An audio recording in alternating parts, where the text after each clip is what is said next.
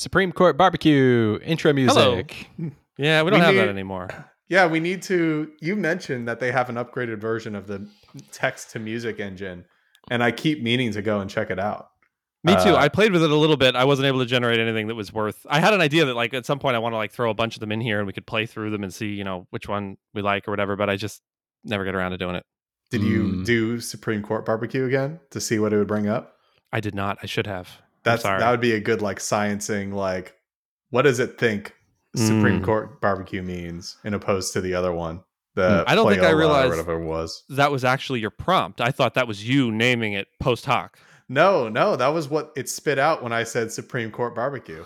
Oh, that's interesting. that I was trying to think how could like I was trying to beam my thoughts in, you know, right. uh Mind Flayer tadpole style into this Oh, II, mercy. and uh and say like I it's a legal podcast that isn't supposed to be that too serious. Right. I'm picturing Supreme Court justices at a barbecue, and that's what I was. I was trying to get it to say, "What do you think that means, AI?" And that's Yeah. what it spit out. And it's I not really change. legal at all, but you know, That would change throughout history, right? In terms of like what the. It's sort of like it has to look to what the composition of the court is. Like what. There's like a Yeah. joke now you could make where it maybe it would be like Wagner, or something. Uh, you know, some sort of. yeah, Mm. the You guys get different that? No. personalities. I well, I mean, I can imagine. You mean here, like as in a here comes the destruction. I'm just is Wagner the Ride of Valkyries? Yes. Uh, yes. I'm Yes. imagining. I immediately pictured Apoc- Apocalypse Now and attack helicopter coming and bombing everything. Right. Which, yeah, know, yeah. Yeah. Exactly. Yeah. I think that Uh, would be that was what you were music. going for. Yep. Okay. Sounds Exactly. about right. Yeah. Yeah. Sounds about right. Sounds like Clarence Thomas in work. socks and sandals and hanging out with uh, Harlan Crow, and that Yeah. music is playing How much did that cost? I wonder. quite a bit. Those hot Yeah. dogs are very expensive. Yeah. So, in case people don't already realize, this is Esquiring Minds. It's episode 24 for September 7th, right? 2023. Sounds right. And the show is just three lawyer friends goofing around for our own enjoyment. Nothing we say here is legal advice because we are not qualified to give. Well, some of us are, but Oh. I'm not qualified to give legal advice. Yes. Uh, I'm one of the friends, though, that, that no, talks you here. you listeners are not qualified to receive our legal advice. That's we do, have that's not point. deigned the privilege of receiving our legal advice to you. Mm. So I don't remember the particulars of my professional responsibility class, but that doesn't sound right. uh, Sounds in terms awfully of the- heavy-handed. yeah, Jake's getting yeah. real heavy-handed there. We don't have an attorney-client relationship with any No. any of you four listeners. Uh, Right. We so yeah. Yeah. We may have other kinds of relationships Though with you, but po- not an attorney-client relationship. So what? Maybe one or more of my clients listen. I I Oh. cannot. I don't know that. Only Andrew knows that, and he doesn't Oh, know who tr- my clients are. So Yeah, Yeah. I, the, the information it's all cabin, so we don't have. There's no overlap in information, so I don't know that. You don't know that. I don't know this. Mm. no, But we got a future Perfect. clients out there. we have Yeah, infosec. We have good infosec on this podcast. Yeah, Do we now? I think so. I think so. Okay. Uh, I'm uh, I'm Jake, uh, Florida local government land use and construction attorney in Central Florida. Yeah. By the way. you're you're my favorite Florida, Central Florida land use and government and construction attor- attorney. Did Thank you know you. that? You're my Thank Oh, favorite. by a lot. Yeah, yeah I for guess. sure. I guessed. Uh, and Uh, Andrew, Andrew, you're my favorite tax and technology lawyer from New Jersey slash Philadelphia. Oh, thank you. I appreciate I that. would. You're probably not my favorite overall tax and technology attorney, but I would hope not. you're top Yeah. three. Top Okay, three. that's cool. Yeah. that's good. I'm climbing up in the rankings. A couple of weeks ago, you, you implied that I was not even in the list. So Did I? I don't remember I that. so. That doesn't sound like something I would say. Uh, No. Anyway, hi, I'm Jason. I am a, an employment lawyer. I sue people's bad bosses. It's how I uh, spend my working days. Uh, I enjoy suing people's bad bosses. It feels like justice. It feels like doing good and right, uh, especially when the bosses are super, super bad, like racist bosses uh, who instead of uh, firing the racist coworkers who talk about, uh, you know, make racially motivated death threats uh, against fellow Ugh. coworkers, uh, instead of disciplining them, they say, "Oh, HR says I can't do anything about it." So, uh, yeah, That doesn't so I sue right. bad bosses. Uh, no, it's They're not great. protecting the vibes, you know. The vi- it would Yeah. be really bad vibes if I were to fire this this guy for the de- you know racist death a threats. small so- thing like a death Yeah, threat. Yeah. yeah. I mean, what's Yeah. next, right? You start firing Yeah. people for death threats. Next thing, it's it's violence in the in the office isn't allowed. We don't want that. I'll tell you what's next. My, is an I fit actual- my is office an fight actual club. act of violence, and that's not great. We should not have that. No. So, hey, don't be bad bosses, or I'm going to sue you, or some of my friends in the employment bar will come sue you. I'm a we like millennial. I'm never going to be a boss of anybody else. Oh, sure you are. Yeah. Well, you already broke the millennial thing. I mean, we're all homeowners. That's, That's something, true. right? We're not That's supposed to own houses. We're supposed to be like living in hovels or something. That's Yeah. true. I was the last. We. I was the last one. We were the last Yeah. ones. The very last millennial to ever buy a Yeah. house. We got in, we kicked the ladder out from underneath us, and that's it. We're in here, and everybody else is in Yeah. apartments. Thanks, boomers. Yeah. Gen X, Yeah. you're cool, but boomers, yeah. In that, in my backyard, we can play football. I, it's very small. It's just big enough that I could throw a ball and it and be okay with it. Hey, That's my attempt at football, segue to the Yeah. fact that it's football season. That was way. an excellent segue. It was Thank very you. smooth. It didn't seem to come out of nowhere. It was Yeah. just, it was great. Yeah. I read the word football and I was like, okay, how can I do this? right. Okay. Yeah. So, Jacob, we've already talked about you having a strange and kind of pitiful allegiance for baseball teams. Uh, Oh, yeah. What is what is your allegiance for football team? Well, I believe I've discussed this. I was a Raiders fan. Mm, Uh, okay. And then, you know, uh, they were part of the list of people that left Oakland, of teams Yeah. that left Oakland. And so I I tried to be a I tried to like adopt the team where I moved. So like I tried to be a Buc. I didn't try to be a Bucs fan because I hate the Bucs from way back in the Raiders Good judgment. Oh, 2002 Super Bowl grudge, long lasting grudges here. also, tried- Tom Brady. Yes, exactly. Yes. Um, though once he won the Super Bowl, I couldn't deny I couldn't deny how, you know, he's undeniably just like good. Um and then I tried to be a Jags fan and, you know, um That's a hard it life. just doesn't take. It never it never takes as much as the team you grew up with. Uh so Yeah. but the good news, the good thing about the NFL is that like un- unlike basically every other sport, the NFL has a really good product if you don't care about the teams, and that is NFL Red Zone and playing fantasy football because you just get all the highlights constantly. Do y'all know about uh, NFL Red Zone or do you watch Oh, yeah. NFL Red Zone? yeah. I Andrew? don't know. But I, I, I mean, I know of it, but I don't, I don't know Okay. particulars. So you know it's like one channel and they constantly switch between all the live games Right. for whatever is the most exciting thing going on. And the red zone means there's like a team in the red zone, meaning just about to score a touchdown. Uh or maybe anyway. Um but yeah, that watching red zone, once you've ro- watched red zone, I feel like it's impossible to watch football any other way. Mm. At least Oh, dedicated. interesting. It's Baseball so has hard. attempted has attempted this. It doesn't it doesn't work quite as well. MLB has a big inning, which on the MLB like app, which does Yeah. the same basic idea, or it'll have like four games at once and sort of switch Yeah. around. It doesn't Right. seem to comport really the same way that it. No. I'm not a big football fan, but from what I can tell from other football fans, it seems like that really, like you said, like you, there's no sense in watching a game start to finish any other way. This is the, Yeah. the better way to sort of take it all in at once. Surely the difference there has to be baseball. You're going to have at bats that are like somewhere usually between like three and 12 pitches. And Yeah. if you're watching a football game, if you're in the red zone, chances are you're talking about four plays total, maybe eight, maybe more if there are penalties or, you know, things like that. But like, that, that tends to happen with a little bit more definitive action whereas baseball absolutely you may you may have you know five pitches where a batter doesn't even swing a bat. So Yeah. right. I think it probably lends itself better to football that sort of format. and also some like a home a solo homer in baseball is not as exciting as a like you know 80 yard touchdown pass because it's Right. just like uh pop it's gone okay it's over and done. Yeah. and Yeah. that's and that's a run uh whereas uh, up, and then you know you'll have big innings where like one two or more runs score where they load Sure. up the bases and all that but um if the if a football team gets in the red zone you're like okay the next like two or three minutes are very likely to be like exciting you know Right. will they won't they score kind Right. of thing Yeah, if there's a huge Uh, inning, it's like 35 minutes, right? It's like a lo- it's a series of singles and doubles and, and and stolen bases and whatever. And so it's not something that you would just switch over to. I also I think baseball by virtue of how many games are played, people are more locked into their team and they're less interested Yeah. in like, oh, Juan Soto is, you know, is at bat and he's on the cusp of you know some minor home run record. Whereas football, Right. it seems like a lot of people take in all the games. More people Hmm. take in most of the games in a season that are played than obviously you can in baseball. It's just not possible. Yeah. So, Andrew, I assume based on your geography that you are a fan of the Philadelphia Eagles. Am I wrong? Am I right? You're wrong. Okay, You're that's good. New, That's New. York Giants. Yes, Boom. Yeah, Yes. exactly. Yankees, Giants. That I mean, I feel like if you're a Mets fan, you would go Jets, right? I mean, I think those tend to kind of go together. do, But do yeah, they- I'm a Philly transplant, so I don't. I disavow any any links to this region.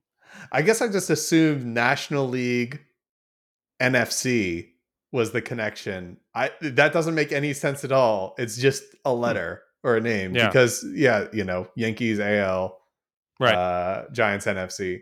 But Mets, I guess Jets, yeah. they rhyme. That's the connection. Uh, Mets and oh, there you go. Giants, Yeah. That's what it is. Yeah. they rhyme. But it's also the hipster teams, I guess, because Yeah. the like underdog, you know, through the uh, 80s and 90s, right? you yeah. think the Mets were the underdogs Well, in the the- eighties? yeah. Well, Well, no, no, you're right. That's true. No, that's true. No, okay. Not not in the 80s, through the 90s. yeah, there Wait. you go. The Mets was are the a- underdog more often than they are the overdog or whatever whatever the alternative Overdog. is. I don't Top know dog. what's the alternative. Top dog, yeah. Right? I mean, the Mets are sort of perpetually like you know, a, a season here and there aside, they're generally not the like dominant New York team. yeah. Yeah and I would say the same for the Jets, I think, right? I, I know less about Well- football than I do about baseball. Actually, so I I was thinking about this because the Giants have been recently not good, definitely better than the Jets, but Yeah. like I say not good. They somehow kept winning. They somehow won multiple Super Bowls, even though they were never really good. Um, Eli Manning just pulled it out. The most like incredible winner, Super Bowl winner, Super Bowl MVP, considering their teams were never really that good. That's my perception of them. But the Jets have just been terrible for a very long time. The Jets were Ever, as far briefly as I remember. they were good for uh they were good for like a hot second like to go to the Super Bowl or not the Super Bowl uh the playoffs like what was it the mid 2000s when Rex Ryan Right. was our coach and Yeah. then that was it um yes we can But hear people you hang on with that. yeah.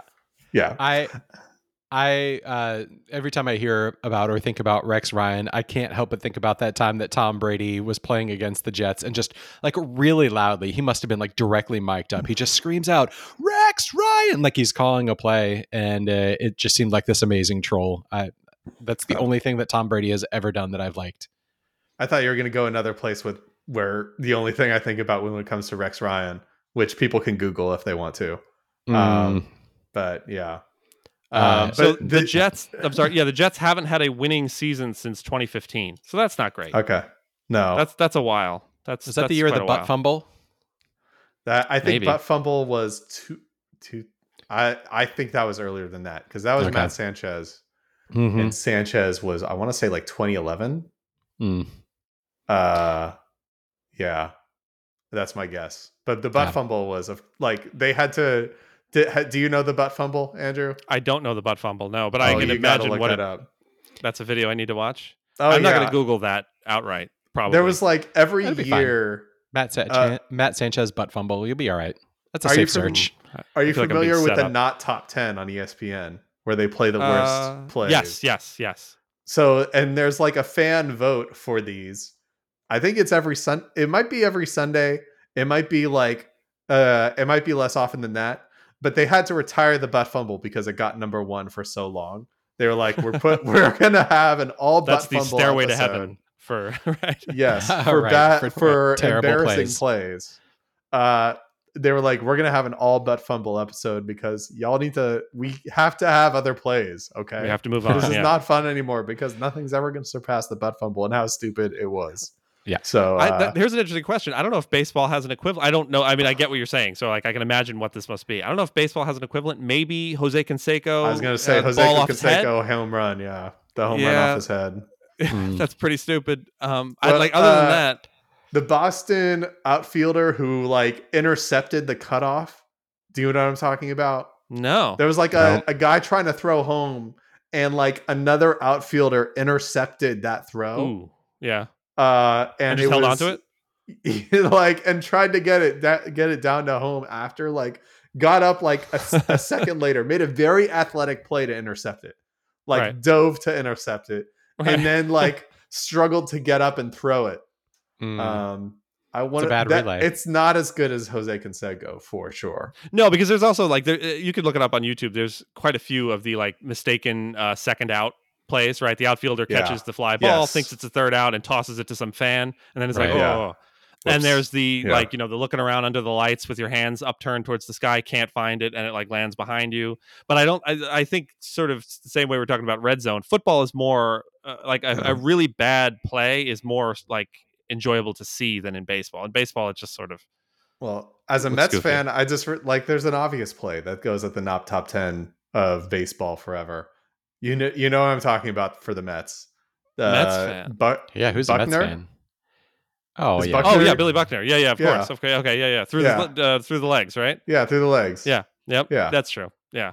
I was thinking of um do you remember but that's more really that kind- tragic than funny. Is the problem? Yeah, because the, the thing that comes to mind for me for the Mets is was uh, Mike Piazza with the Mets when Roger Clemens drilled him in the head and his helmet exploded.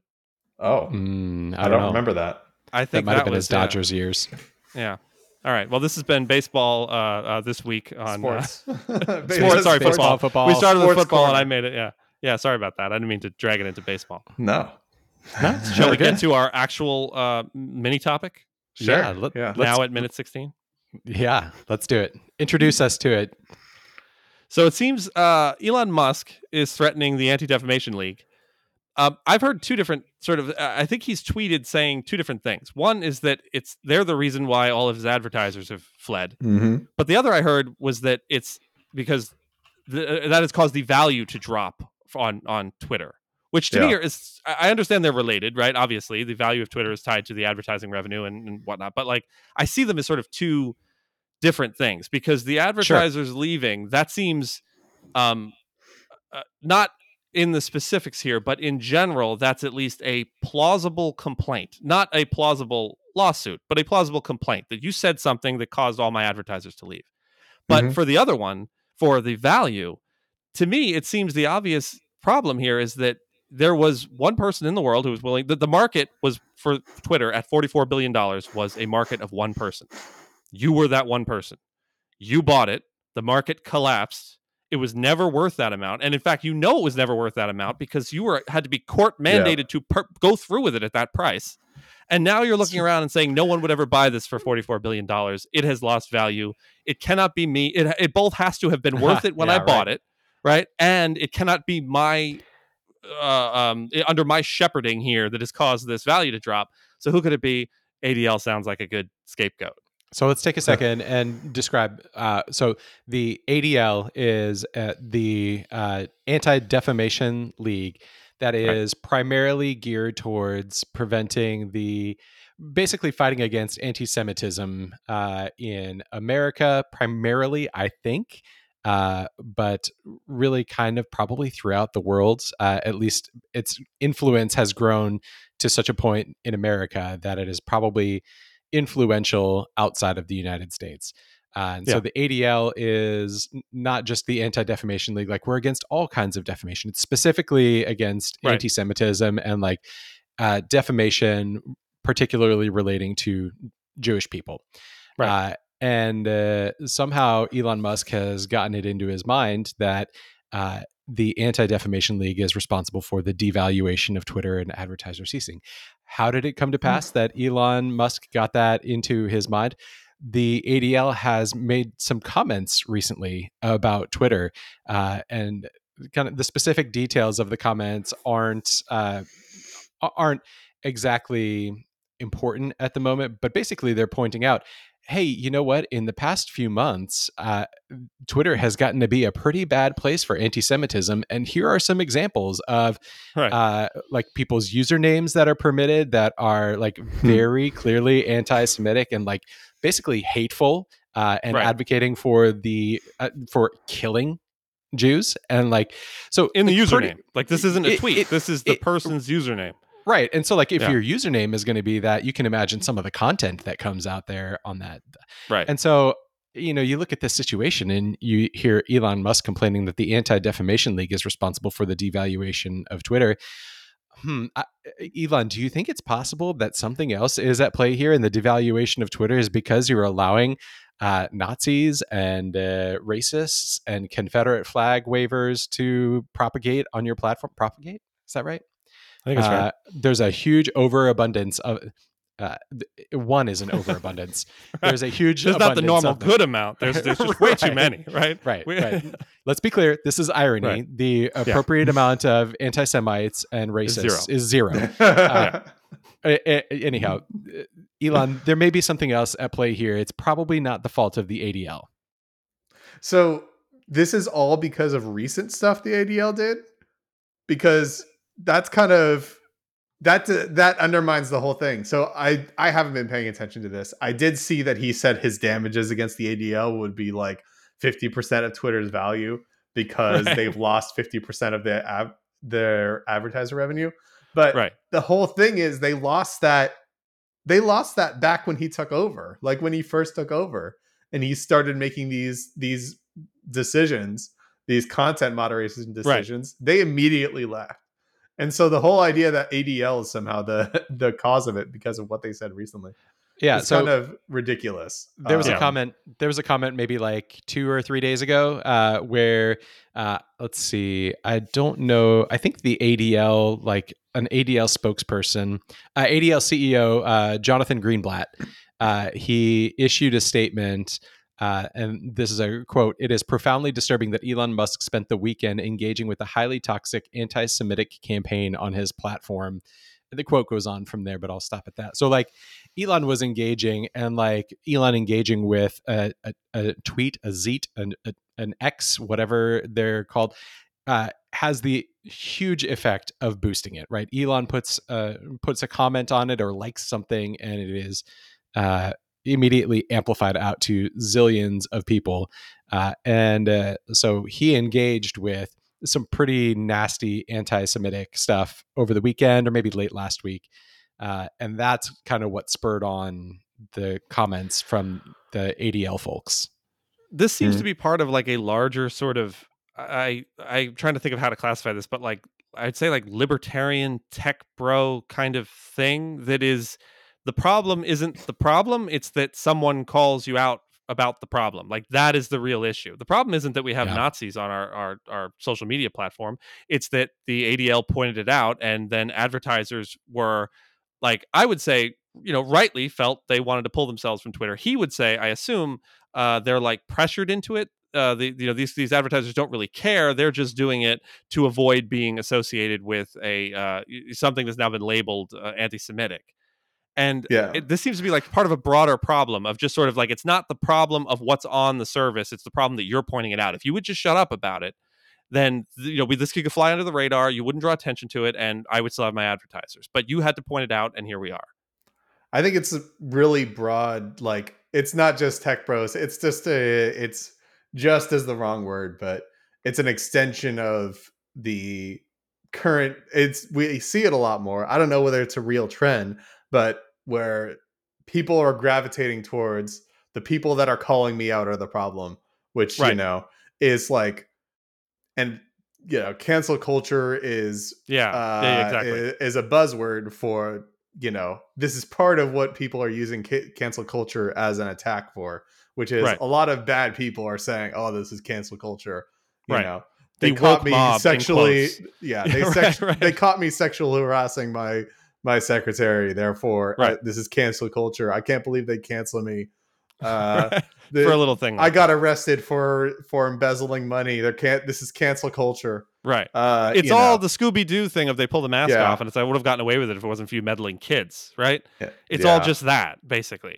and it, and And it feels like an extension of not just like not culture but like the narcissistic personality which is everything is about me i'm only Right. i can only perceive myself i'm speaking into existence a, a reality in which i am a victim uh, and in this case elon chose one organization that just happens to be primarily jewish of the dozens hundreds are, that are constantly calling out twitter's culture and like Right. moderation problems just happens to pick the Jews. I don't think that's a coincidence.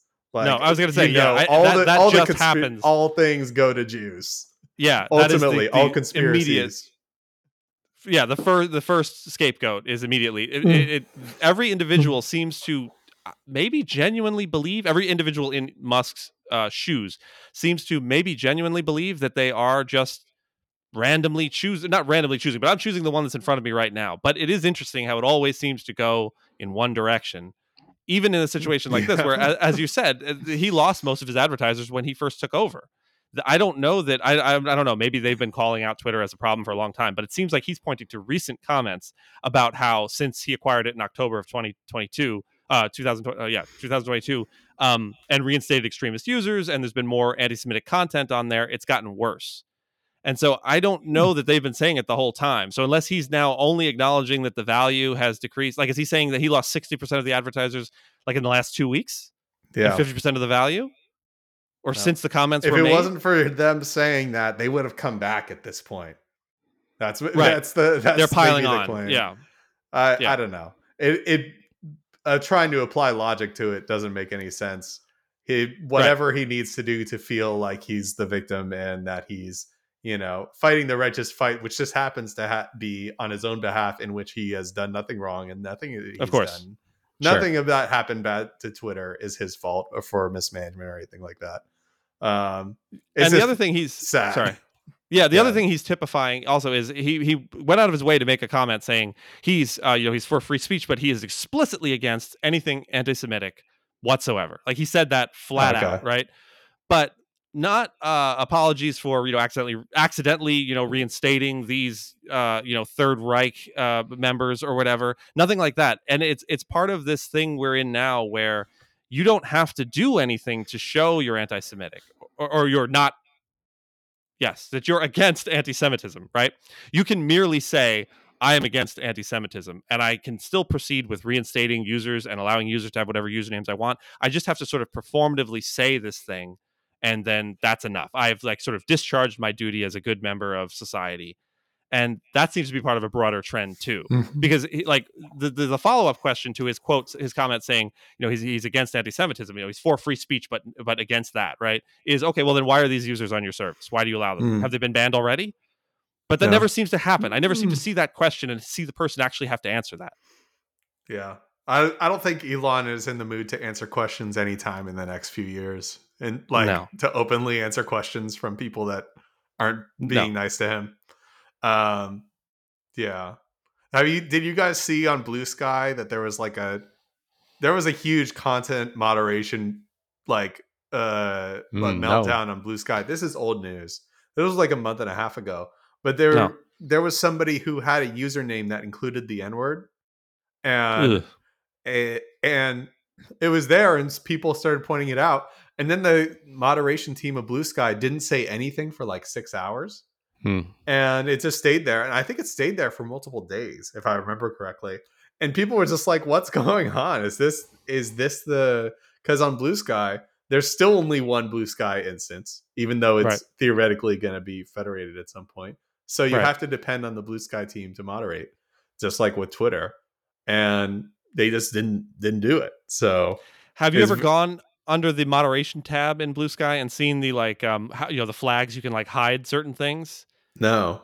So there's these like i don't have it in front of me but there's these moderation panes where basically you can you can uh you know show uh like obscure or entirely hide different things right? So like not safe for work uh, imagery you can uh you know hide behind a, a blurred out screen or whatever.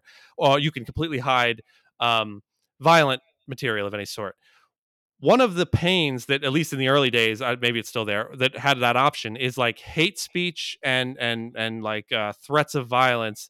Do you want to show it?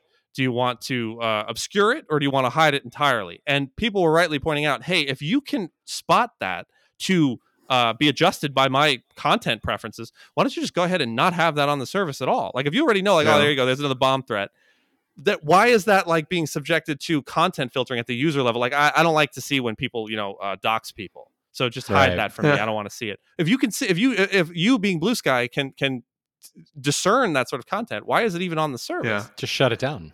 just turn But- just make right. it unavailable entirely Yeah. I, I can I know the philosophical argument for let people choose whether or not they want to see that.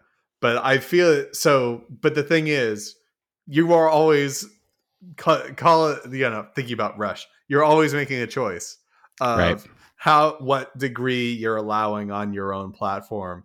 Mhm. Uh, you can't not decide because obviously there's some stuff that's literally illegal, like Right. chi- child sexual material, literally illegal, bomb threats, literally illegal, Right. um, that kind of thing, uh, and you have to take that down.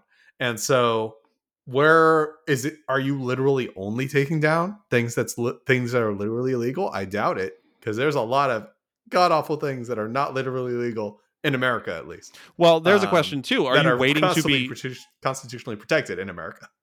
right? Are you waiting to be informed that it's illegal, or are you making that judgment? Yeah. Is another question too, right? Are you? Uh, there are some things that I understand there are databases that can be checked against, like child material, right? That you can Yeah. know that this is this falls under that category and just ban it. But in terms of what constitutes a threat, you're making a decision, right? Unless someone there's obviously very explicit threats, but then there's you know most real world threats which are a little bit more carefully Yeah. worded and not just outright saying you know whatever. Um, Mhm. you're making those judgment calls so Yeah. you're already deciding to to moderate even if you are just tech just uh, in your own mind complying with taking down what is illegal you are Right. making moderation Yeah. decisions yourself so why not just take the step a little bit further and you know not have a nazi bar basically So Have I want to take I want to take one second here and notice. Yeah. Uh, take note. Uh, I did not keep a tally of this because it was already too late by the time I noticed it. But I think Jake probably said literally about 17 times in the last four minutes. Uh, Oh no! uh, no, what it's gonna i be say awesome. 17 Uh, times No, no, no. Jake said literally Okay. 17 times. oh i thought you were going to say uh, i said nazi or something 17 Oh no, I mean we said Nazi a bunch, but we're talking about Yeah. Nazis a little bit. Uh, and uh, so one of the funniest things about this whole thing, and to like bring it back to a legal aspect of it here, uh, Elon Musk is now threatening a defamation lawsuit against the Anti Defamation League. He's reveling in the irony of suing the Anti Defamation League for defamation. Uh, one of the very most important things that I'm sure his legal advisors will cower in fear while they meekly tell him, uh, "Hey, Elon, uh, truth is an absolute defense to defamation. If it is true uh, Right. that that, for example, uh, you spent the weekend engaging with a highly tox- toxic anti-Semitic campaign on your platform, uh, that if that's true, then guess what? You don't have any good grounds for a defamation lawsuit, and you're going to get well, you can't get Rule 11 out of there, but or Rule 12 out of there. Maybe slap. yeah, maybe. Uh, if they if he's using California.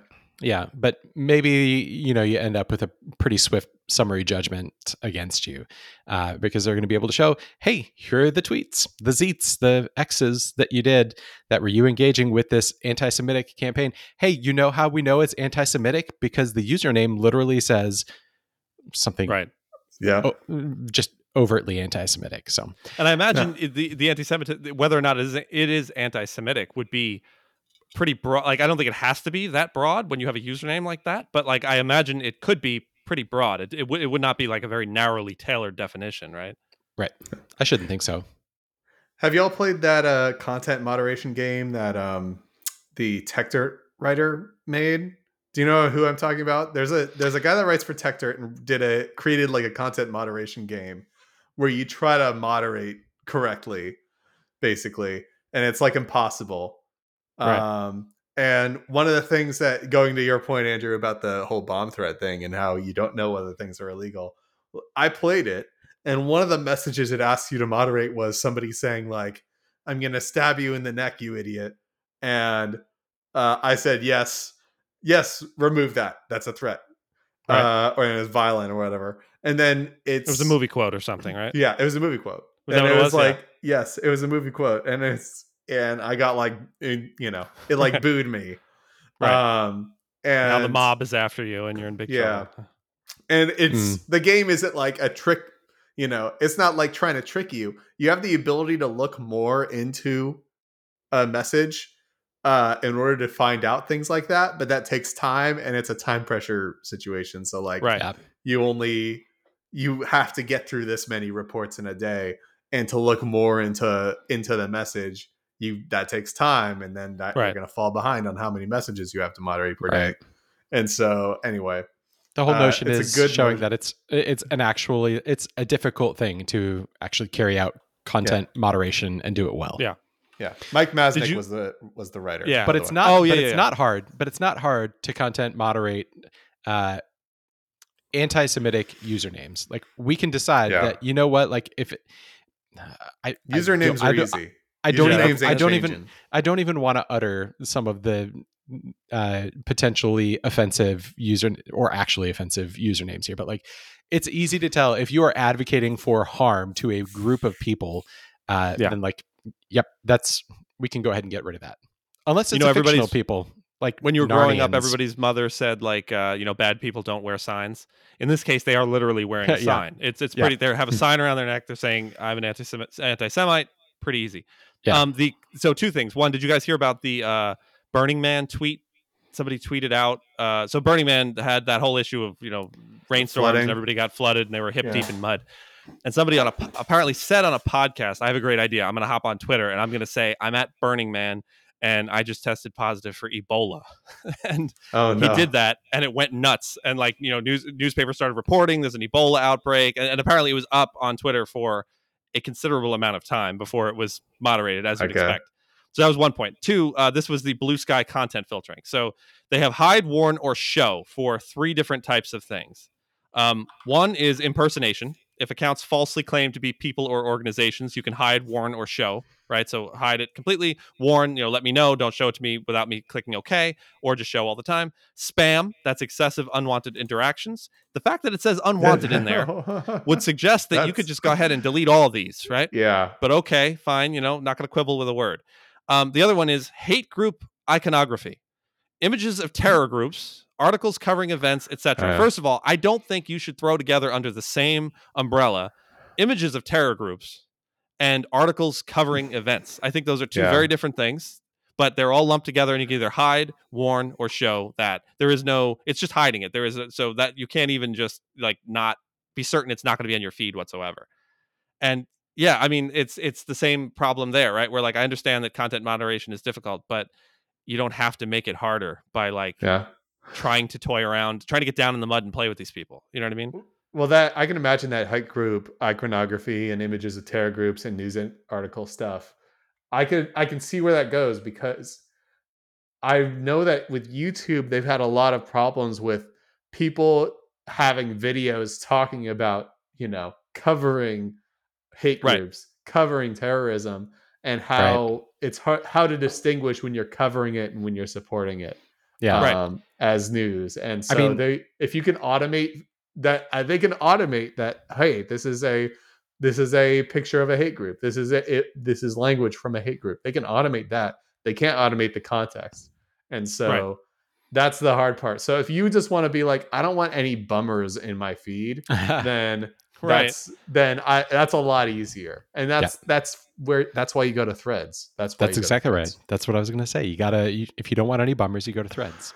Yeah. There's still bummers on Threads, just considerably fewer. You just have to intentionally engage with the bummers on threads for it to show you bummers. Yeah. Yeah. You have to tell threads, I want to be bummed. yeah, make, make me feel bad today yeah Speaking Yeah. of bummed, uh, a lot of those uh, hate group things seem to be happening kind of right in your neck of the woods lately, Jake. Oh. Orlando, Orlando's had a whole mess of Nazis swarming around the city. oh well, man. Al- one of them was in Altamonte, which I am very, very close to Altamonte. I am like, Zoiks. I could probably throw my. I go to Cranes Roost where they where they hung out, uh, where they were doing their march. that Um, all sounds like nazi high command palaces in germany crane's roost right Crane's It's up Roost. eagle's Yeah, nest Crane's and, and the the yeah, it's a Right? swamp. Cranes Roost is a swamp. Is a swamp Okay. mall. um, so Oh. Uh, so these nazis hang out at a mall R- that what well, you're it's like it's a nice area. Like I like Cranes Okay. Roost. Uh, like it's a place where people have festivals, but like ninety percent Oh, okay. of the time, it's a you know, it's just a place to go sit on a lake. You know, Okay. um, gotcha I I call it a swamp mall because everything is a swamp here. Yes. Uh, so, but like, yeah, I mean, but Florida is Florida is madness, and Yes. like, look, Full I live here. I like it here. It's there's it's madness, man. Yep. Uh, if you're the political crazy side on all sides, certainly more like more active on the conservative side these days.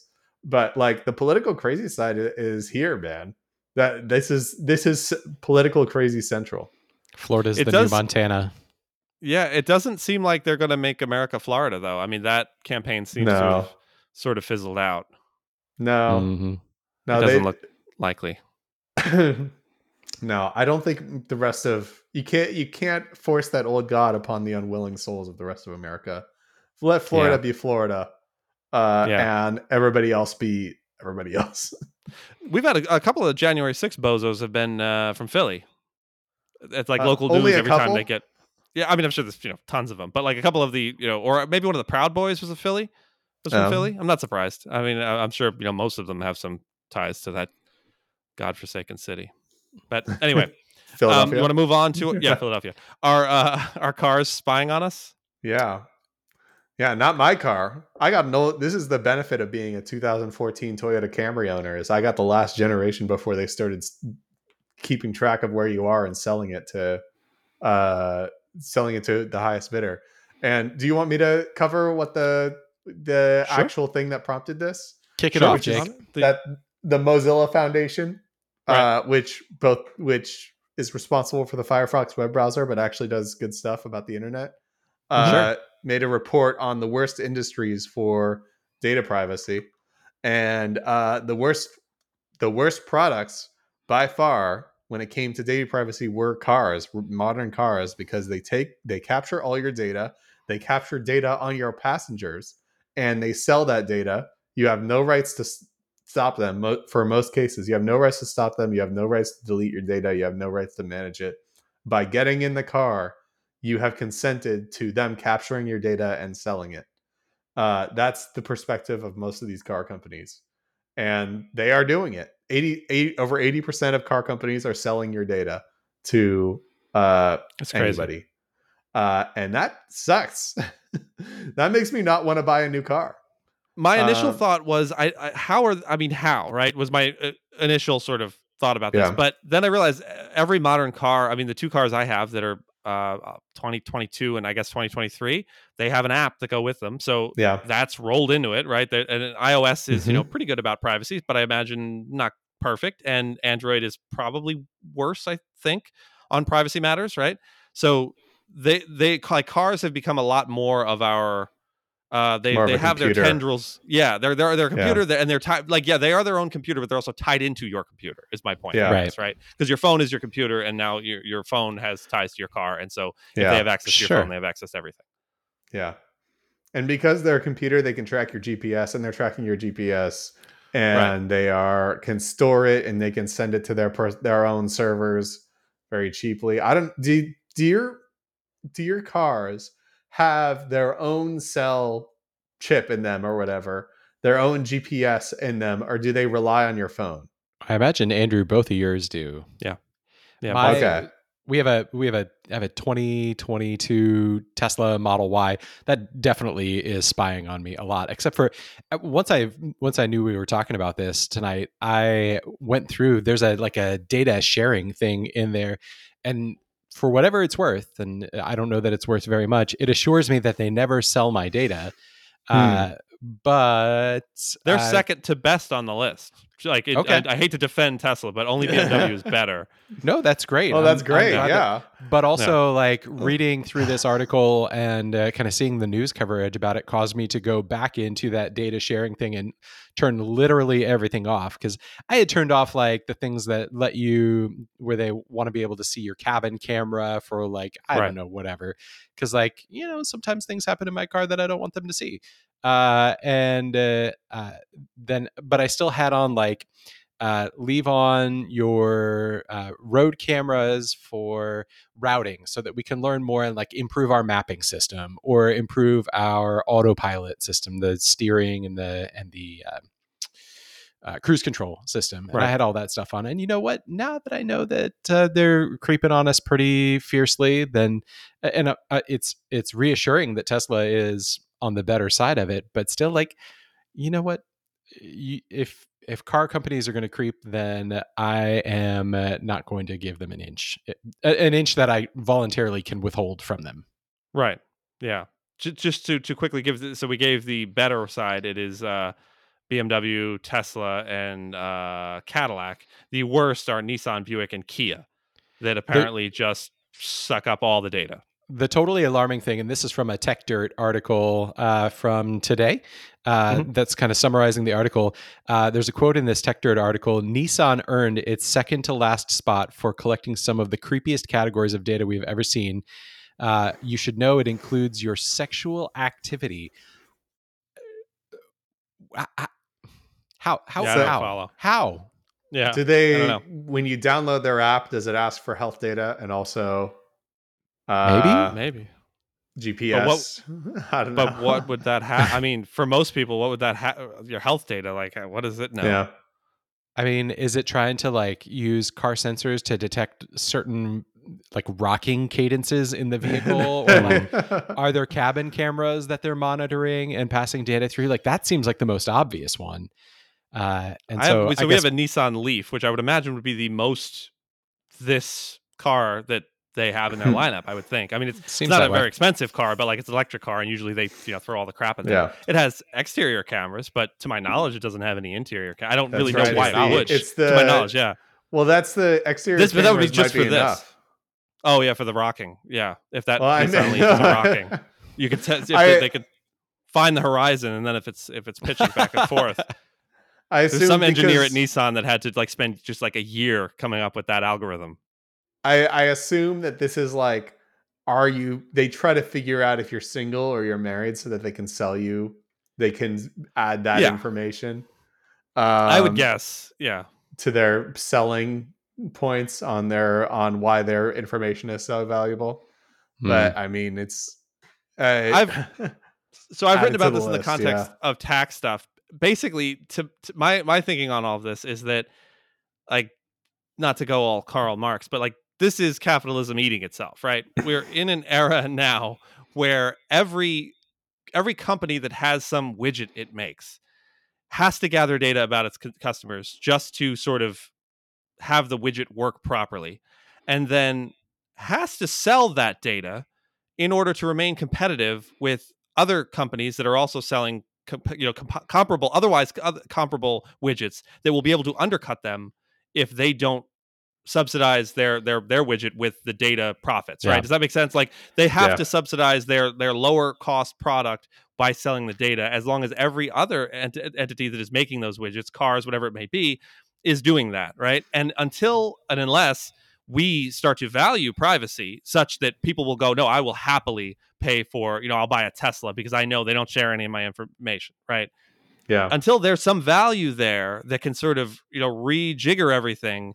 that's just going to continue forever Yeah. Yeah. They'll- and so we're seeing also- we're seeing some of the tide turn on that as far as cell Yeah. phones are concerned because people like I think Yeah, pretty iOS, rightly yeah. uh, yeah start I mean Apple is doing big marketing campaigns based on privacy being like a key Right. facet of that. health data and all that yeah And those are some of the most important devices in our lives. Uh, that the, certainly they're the ones that we probably touch the most.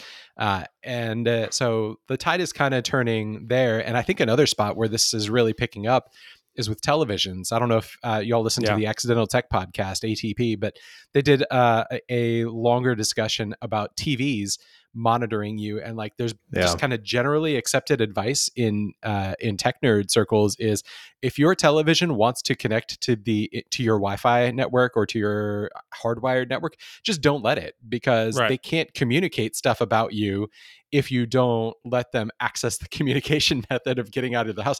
Unless they're going to start putting like you know 5g L- LTE modems in these TVs, Which so they that will. they can Like communicate just out. The, just use the use the like Google TV or whatever your like dongle Yeah. instead of using Yeah. the TV. yeah, absolutely. have your smart TV be stupid, yeah, and just, just, Yeah. you know stick to the dongle or whatever. Which I mean, but again, like, is you feel better with Google? I don't know. Yeah. I mean, there, there sometimes there are technical limitations to what Google can do, even if it wanted to, right? Like the TV is the whole thing, right? It can, Yeah. it can. There's they always can throw the microphones in there all they want. they Right, can throw yeah. 13 microphones and you'll never see them. Right, exactly. And and TVs are like the market is sort of disparate dispersed enough that like there's not there's not like an iFixit for every TV where somebody's breaking it down and going like, "Holy crow, the new the new uh Yeah. Vizio TV has a microphone in it or something." Whereas Right. that would come out pretty quickly if Apple TV had like a secondary chip in there Yeah. that was just for sending data off to some other, you know, to some other server or whatever. But to your point, Jason, like I I think devices will ship. I think the value of user data will only go up And I think that Yeah. eventually that will be able to subsidize throwing a 5G chip into there. I mean, cars do it now by uh, piggybacking off of the satellite radio, right? That's how uh, you know you don't need to use a cell uh, modem in order to like unlock the Ford Bronco. That's what we have.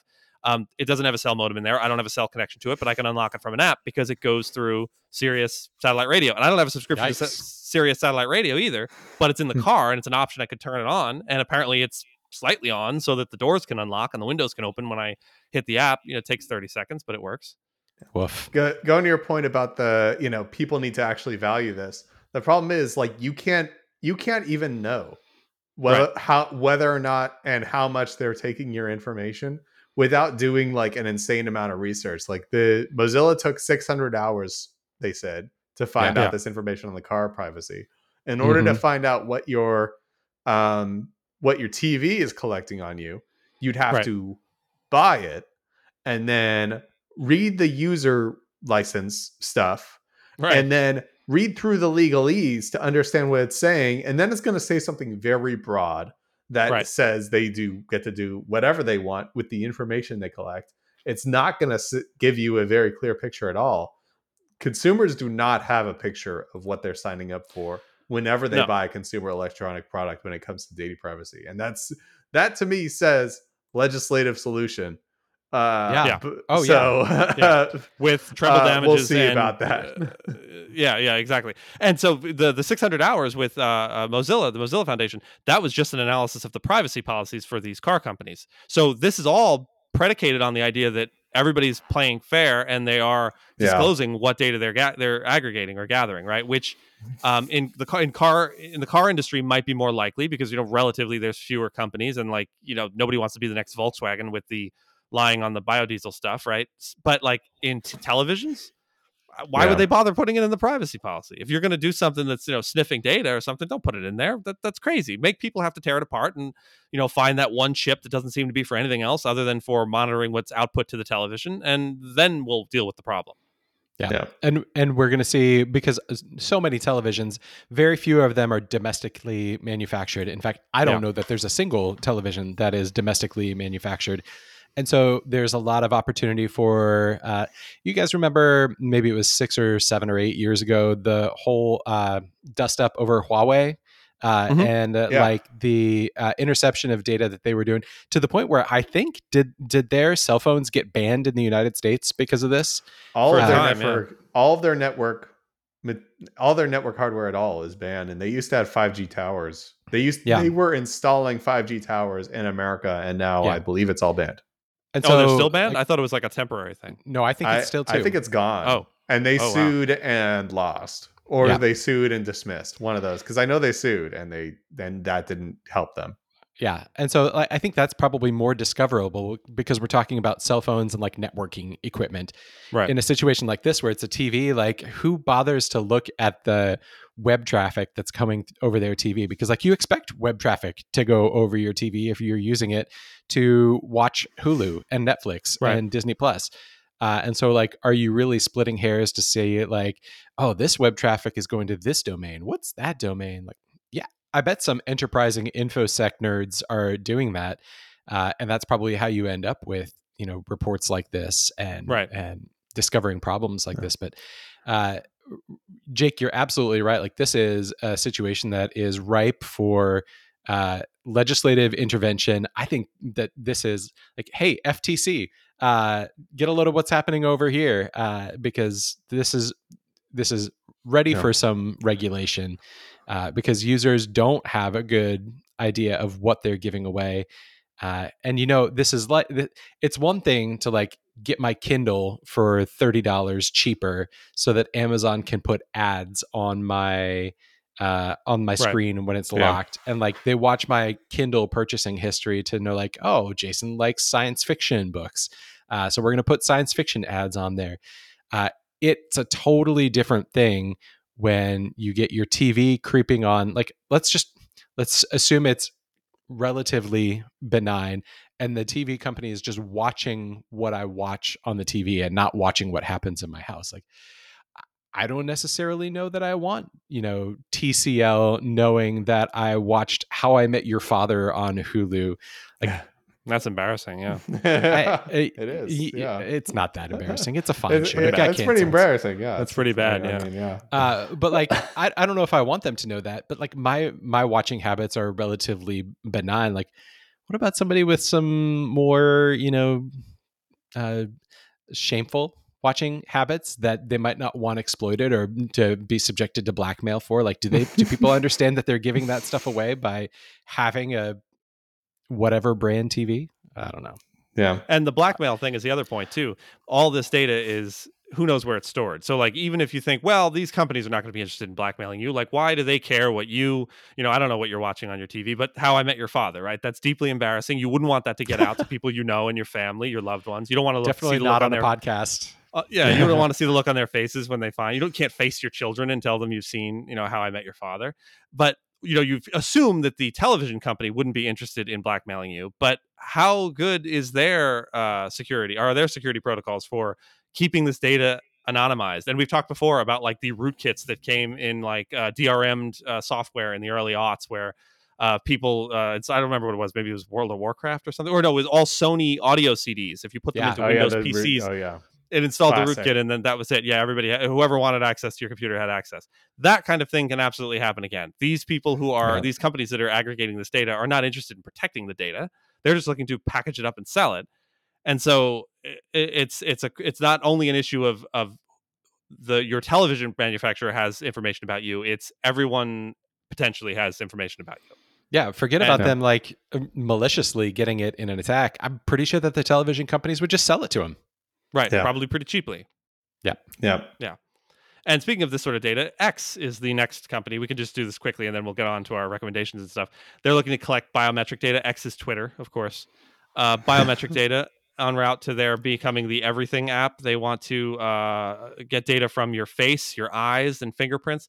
When I heard this, I thought that I'm assuming it's for like the banking purposes and crypto purposes to be able to sort of like face ID on your phone for sending money or whatever. It's like a secondary uh, security method beyond just the password, right? Because like if you have Twitter or X installed on your phone, when you hit the icon on your phone, you're in the app, right? But you wouldn't want anyone who had access to your phone to have access to, say, the banking features of X when that comes along, or the crypto purchasing features, simply because your phone was left unlocked. You'd want some secondary lock. So I'm guessing that's what this this is for. But nonetheless, it was kind Hmm. of scary that they uh, up, just sort of quietly updated their privacy policy to say they're going to be collecting information about your eyes.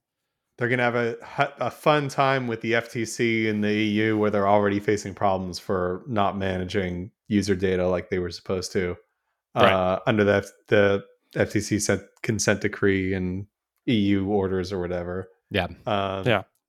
doesn't affect me anymore. I don't have that app on my phone, so No, You know. neither.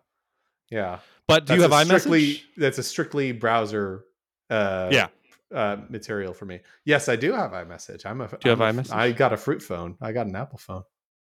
Because uh, this was something you were talking about, right? The UK is going to uh, they're not going to demand Apple to break the end-to-end encryption on iMessage. That was So Jason, this was I believe. yeah, Just this was Jason, I'm something that was so the UK has been looking at uh, kind of a broad-based uh, a, a broad-based l- legislative package that was going to affect a lot of different uh, digital services, and uh, uh, they were talking about including as part of that, basically forcing providers.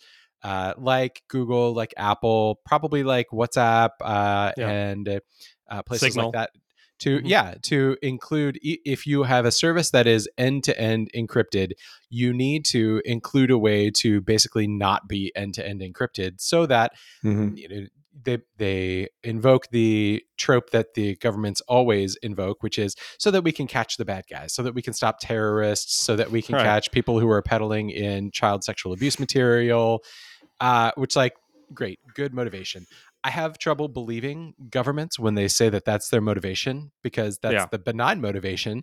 But there's also pretty often malignant motivations that are lurking beneath the surface, unnamed by the government, but named by you know conspiracy people like me. Uh, I'm not a conspiracy person. I don't think Uh, it's a conspiracy. I, I agree. I mean, I think it's true, I, and you can usually tell by how, especially in the United States, but with this one in the UK as well, how they name the bill. Like the more, oh, how could you go against this? The more like I'm, sus- I suspect that this is some some nonsense. So this one is called the Online Safety Bill. right. Which I feel like, what, are you, what are you against online safety? You don't want to be safe Yeah. online? What's wrong with Yeah. you? I, I so I'm betraying my public defender roots. Uh, like they're absolutely they are actually right. Um, about like end to end encryption. That actually is going to be a problem for enforcing for stopping the midstream. Ch- Like the fact that child sexual material has to go through a midstream thing that is not Right. encrypted is how they catch a lot of these people. And I've seen people say like this is that and America has been talking about doing this as well, like requiring some way to eliminate to intercept the encryption to make it unencrypted so Yeah. that law enforcement can do it. And people have said, but what like imagine, you know, imagine somebody puts their stuff in a safe. Like you'd be, it would be in the same situation. I've heard people say that. The thing is, you can get a warrant for a safe. You can get a Right. warrant to go blow up a safe. Um, Right. even though that's destructive and extreme and all all that, you can still do it. That said, I'm not going to say like it's it would be good to eliminate end-to-end encryption. There's a lot of very valid reasons, obviously, to have an end-to-end encrypted thing, and a lot of very valid concerns that that the ability to just unencrypt something uh, could be pro- a problem uh, from bad Right. actors. Right. Um, but yeah, like it's a legit concern. Sure. I Whether get or the- not yes. they like, Yeah. yeah. But um, I get the concern. My my, I, I may like I've I've never been a public defender. I don't know anything about any of this. So I you may have an answer for me that'll come back immediately. Um, it seems like a lot of people are getting caught for uh, having like child sexual abuse material, and like it's like it seems like they're getting caught even with the encrypted stuff. So my what my concern is like to what extent is it concern trolling that um, they're getting away with it because of the encryption? Like, are there a lot of people who you know we we're dead to rights? We know you have it on that phone, but like you just won't type in your code, and so that that's it. He goes free. Is that happening? I know you don't know off the top of your head, but like, I'm sure the thing. I'm sure that people are getting away with it uh, because of end-to-end encryption. Because the everybody that's not end-to-end encrypted is a mandatory reporter and also monitors. A lot of them, mo- at least, they're supposed to be monitoring the content. Right. Um, and having which Apple just backed down from rem- doing. They were going to do that. Remember, they were going to do that with photos, all the, the, uh, everybody's Yeah. photo library. They backed down from that. and so like i i'm not sure what the encryption thing i don't know because like you the fact that let's let's say you're a distributor i'm trying to think this out live uh Right. like trying to think if you're a distributor and you're sending stuff out and it's ended end to end encrypted and your end destroyed the messages once they were sent Right. um you know you'd ha- and you don't know what that other end is from that end Right. i don't know i'm trying i'm like imagining situations for how, how that would work about how you would have enough probable cause to actually get that message unencrypted but not be able to do anything about it without uh, eliminating the end to end encryption So, Um, right. it seems to me like uh, we are this whole this whole uh, cry against end-to-end encryption is predicated on the fact that we need to be able to catch this stuff while it's in flight right? There are there are encryptions that are encrypted at rest encrypted in flight and uh, they're they're different but they're similar. And I it feels like what we're really talking about here and what they're attacking here is in iMessage is stuff that's encrypted in flight while it's traveling from one user to the next. And for that stuff, like there are other ways to catch bad guys other than catching their bad stuff as it's moving from one person to the next. As it turns out, a lot of times bad guys are pretty stupid, uh, Right. or maybe not stupid, but they make other mistakes that cause them to get caught. Now, might we be losing valuable evidence by uh, not being able to go get their stuff that's kind of in flight encrypted? Sure. Yeah, probably we're losing valuable evidence there. But also, there's a competing concern of, hey, I don't really want people to see the messages that I send my wife or that my wife sends to me, and like, Right. I don't want people to, I, I don't want the uh, defense in a case where I'm suing a company for sexual harassment or race discrimination. I don't want them to be able to send an, send an enterprising hacker to intercept the messages that I might be exchanging with Right. that person. And so, like, there are virtues to end-to-end encryption and i think that we Yeah. can probably count on bad guys to be stupid and get caught other ways and it's an unpopular opinion but apple had what seemed to me to be a pretty ingenious uh, way of addressing this which was basically taking like this database of known child sexual abuse material. Like it's CSAM, right? Child sexual Yeah. C- C- CSAM database. Yeah. Yeah. So they had this database that was from like the only organization in the United States that is trusted to have and evaluate and like know what this material is that creates this database. And uh, they were going to compare not the stuff, maybe it was the stuff that was in flight in iMessage, but I think it was more geared towards like, hey, everybody backs up their iPhone. That's what it was. Uh, Yeah. Why don't we compare the contents of that encrypted end-to-end backup? Uh, you know, on your device, we will compare that uh, that database to the content that you're backing up to our servers that we can't look at. We don't have the key; it's encrypted. Uh, but you know, we can compare it against this thing, and it'll raise a flag if Right. uh, if it starts to uh, compare favorably, unfavorably, probably uh, however you want to describe it. If it Right. if it flags a match to this database, like that's it's not a perfect solution. It's fairly elegant, and they got beat up on it because uh, people were kind of nimbying the whole thing. Not in my backyard, uh, saying like, It's "Don't don't use my own device against me." But like, yeah. you know what? If you have this stuff on your device, uh, I you should have your device used against you.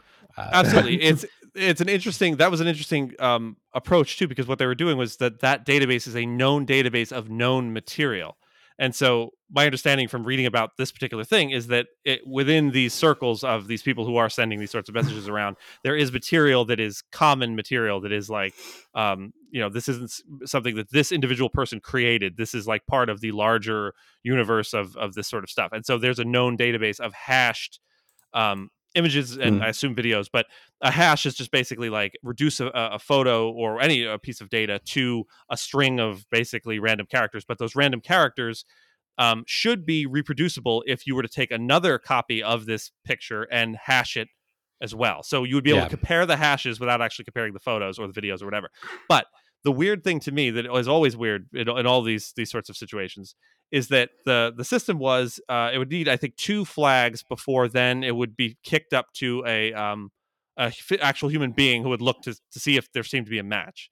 right. That is very strange to me. That is um high on my list of worst jobs in the world, right? In terms of what you're doing, you're Mhm. sitting around, and it's also an interesting thing. It's the same thing with this database of this material. Uh, How that works, like I, I really don't know anything about this in terms of how they are sort of given the license to have this library of this material and to be comparing it to. Like, why is that not a governmental entity? Yeah. Right? know. Somebody's got to do it. I guess. if, we, right? if, if, if, if we want this to be done, somebody's got to do it. Yeah. yeah. Yeah. Well. Okay. All right. That's a that's a terrible and dark note to, to m- move on to. So Yes. I don't know. Can, can we You guys like video talk games? about? Yeah, you guys want to talk about baseball for a minute before we move I, on? I have I have a transition. I have, Okay, good. Have, like a go. topic to transition to totally unrelated, which is y'all y'all may remember I got fiber in my house. Right. Mazel tov. Uh, like a, m- Mhm. a month ago or two two months ago. like bran and uh, um, that kind of fiber, right? You've been Yeah. you've been eating a lot more. of Got a total. yeah, he's right, been very total, regular. Total. Yeah, Uh, so we got it installed two months ago. It's been it's been good, and then it went down on Friday, or and it went down in a weird way, which is it was still pulling Google Photos, but nothing seemed to be working, and my computer still thought I was online. But everybody on my community Facebook group was like, "Wow's down, wow's down."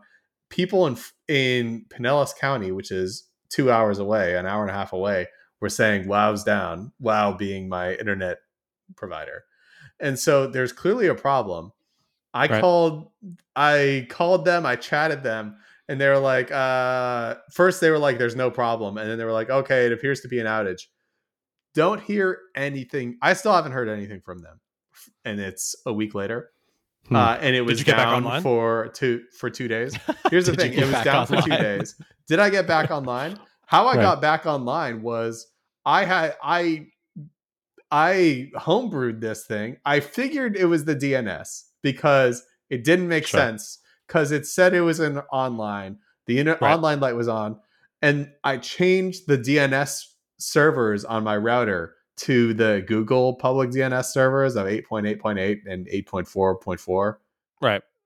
uh 8.8.4.4 Right. um and it worked. So the internet was online the whole time. They never told anybody that and it was two days long. They never explained it. And their phone line was literally busy anyway Did you go on your Facebook group and like you were like the guy who invented insulin and ran around giving all the kids who were in the diabetic comas the insulin and they woke up? Did you tell everybody and their computers I, came online? I edited the the thing to say to say it. I think that some people did did fix it. Somebody else was also there talking about this, and he was like, he started talking about Cloudflare, and he's like, use Cloudflare servers, and I was like, I don't, I don't know, I don't one, care. I think it's one dot one dot one dot one or whatever. Yeah. They do some like ad filtering and stuff, but Google works too. yeah, Back in the day, you know what we used to do is we would have the IP address of yahoo.com written down on a post-it on your monitor. so when you didn't have the internet and you went to ping something, you could ping an actual IP because back then Yahoo was like the thing that like that will always be online. That'll never go down. So you would ping Huh. that IP to see if you were still online and it was just a DNS issue. That was a lot more common back then. I have not heard of that in a very long time. Hmm. yeah. Anyway, I just wanted to relay this, like, you know, mid t- mid I small ISP problems slash Mm. homebrew solution. I But you have fiber, and and that did that make uh, downloading Starfield uh, work really quickly? Did that just fly right I- I down to your Xbox? download- Bro, I have not downloaded Starfield. Oh my god. Um, no, onto recommendations. You know For what I did download? Here, here's the thing Baldur's Gate 3, massive, massive game, RPG. You're you're going around, you're exploring, you're picking stuff up. It's a it's a giant honker of a meal. And after that, I was like, I don't want to go have a giant honker of a meal again as Starfield. I Mm. want to go um I want to go play something really like brisk and like pulse pounding, something the exact opposite of Baldur's Gate 3, which is this turn-based thing. So I I bought a Armored Core 6, which is a mech game made by the same people that do Dark Souls and Sekiro and all that, which are famous for extreme difficulty. And this is like the most opposite of Baldur's Gate 3 game I could imagine, which is Baldur's Gate 3, slow, turn based. Everybody's a friend. It's all very friendly. It's very communal. It's all about the people around you. Are and you know, you got all the time in the world to think about your combat decisions. I bought Armored Core 6, a mech game, which is all about uh, isolation. You wake up, you are an augmented human named 621. Everybody calls you a different name because they don't care who you are. You never see anybody's face. Uh, and then the fights are like are like missile, dodge, dodge, dodge, missile, big laser, big laser, move, uh, shoot, shoot rockets, shoot rockets, shoot gun. And it's like the fat and the music is like this driving drum and bass electronic. Like it's Right. like uh, I I equivalent to exercising. Baldur's Gate is like running a marathon or exercise bike for hours, and this is like doing extreme high intensity hit stuff where it's just like I couldn't play if I did this for like two so hours. just throw up row- after every game. Yeah, if I if I did this for two hours in a row, I'd have to go lay down. Um, So It's there's like, a little uh, man. Baldur's Gate palate cleanser. Yeah. Yeah. I I beat the second to last boss last night and after like t- trying for 2 hours and I went like, "Yeah!" And my wife was like, "Are you okay?" Uh, I was like, "Yeah, I'm I was like, "I'm ecstatic." Anyway, yeah, that's my recommendation. Armored Core 6 if you Armored uh, Core Six, Yeah. Rubicon, something or other. I saw. Yeah, it, right? Fires of Rubicon and Fires it's, of uh, Rubicon. It's the first Armored Core game in like 14 years. Oh wow. Okay. Yeah. Well, I've Um, played I- a little bit of Starfield because I, I was trying to. I was doing homework here. I thought you guys were going to play it. You talked Yeah. about it. You're So trying to follow the gamer trends. and played it. Yeah, I was like, oh man, I'm gonna be on top of this one. It, I, I don't have much to say about it. It's one of those games that like I can tell I won't have an opinion on until like hour ten, and by then it's Yeah. too late, and you have to just kind of keep going. I'm still in the like figuring out what you're doing stage, and everything is boring. Hmm. But it looks cool. It seems interesting. Um, reviews look good, I guess. Yeah. Yeah. Yeah. It's a it's a Bethesda Bethesda game. Yeah. The which are uh, lovable, lovable games. F- yeah. The Fallout series, just Chef's Kiss, grade A. The Elder Scrolls series, very very reputable, super acclaimed. Like I think they've released like a Game of the Year edition every year for 20 years for Elder Scrolls games. Yeah. Uh, so Skyrim. excellent, excellent. Yeah, I think the yeah. online one is still going. Is still going, right? Like there's still, Yeah. yeah, yeah, it's that's like a different years kind of thing. Uh, Skyrim was, or Oblivion, uh, Elder Scrolls 4 Oblivion was one of my favorite, like one of my favorite games ever. Mm, Uh, and Fallout 3 also. Obviously, there were sequels after that. yeah, Uh, I played Skyrim for I want to say 90 hours during finals week of my one That's no L year, that was bad um, judgment. my first one L semester. Those are the best grades I ever got in law school. Oh, what Really? so I should have done that for my all the other semesters, but instead I studied harder. So, Yeah. whoops. Yeah, I did worse when I studied harder too. Hmm, Once I stopped caring, I did much better. funny how Yeah. that works. Yeah. Hold the fish loosely. Yeah. Uh, my recommendation is not a video game. It is if you have children, expose them to uh, older music. Uh, in particular, uh, bad music from the 80s and 90s. Uh, my three year old is currently wandering around grocery stores, Target. Uh, we got a regional Target like store here called Meijer. And he is just randomly belting out step by step, ooh, baby. and Oh like my to hear it from a three, you're gonna get to you, girl. oh, like, I to thought hear that it was from- uh, I thought that was the sitcom. I the thought it was that too. theme song. oh, no, yeah. no, no, no. It's New Is Kids on the Family Step Block. by step, day by day. No, step by step was the name of Oh, the Step by Step was the name of the show. Yeah. Yeah. Yeah. Oh, Susan something. Somers. Oh, No. God. Uh, Suzanne Somers. Yeah, I think Is she that was in it. Suzanne Somers. Yes, I think so. Yeah. Uh, Boy, that's a deep cut. Uh, eh, but like, expose your kids to old music. Uh, Michael Jackson from the 1980s and 90s. Like, uh, there's a lot of good stuff in Ma- there, and uh, it's good for some fun if you want to hear a three year old belt out at a at a I don't know what do you call a Walmart type store? Like a, a super if you want to hear A him belt out box at a store. store yeah a big box store Yeah. uh, belt out a random song from your childhood that that's good fun. My, my son generally does not have opinions on music that he expresses to me at least but i played um i disappear by metallica from the mission impossible 2 soundtrack um and he was like he was like stop he was he asked me to please stop and i'm like i do you guys know that song nope i Not don't even a know little. kind of do. From then, when you said it, it, it sort of like hit something in my brain. Yeah. So I don't know why to me like if you if you were to ask me to name like four Metallica songs, this would be in there even though Yeah. nobody else seems to remember this song at all. Yeah. No, I didn't Um, until you said it, but now I do. Yes, definitely. Yeah. Hmm. Uh so I anyway. Well, in terms uh, of music, people not should popular to. with 5 year 5 year olds. At least my 5 year old. I would imagine Metallica is not a huge hit with the the under the the Gen Z, No. Gen what are they now? Gen Alpha, whatever. Um, people we have to listen to because we just lost them are the uh, Smash Mouth lead singer. That's right. He's walking on the sun now. Rest in peace. He is the all star. i'm not going to listen to that song and Jimmy Buffett. oh yeah, Jimmy Th- Ruffin. Those are the two. Yeah, Sad. and then we could listen to And this song. The not supreme court barbecue. Cheeseburger in paradise. oh mercy. Something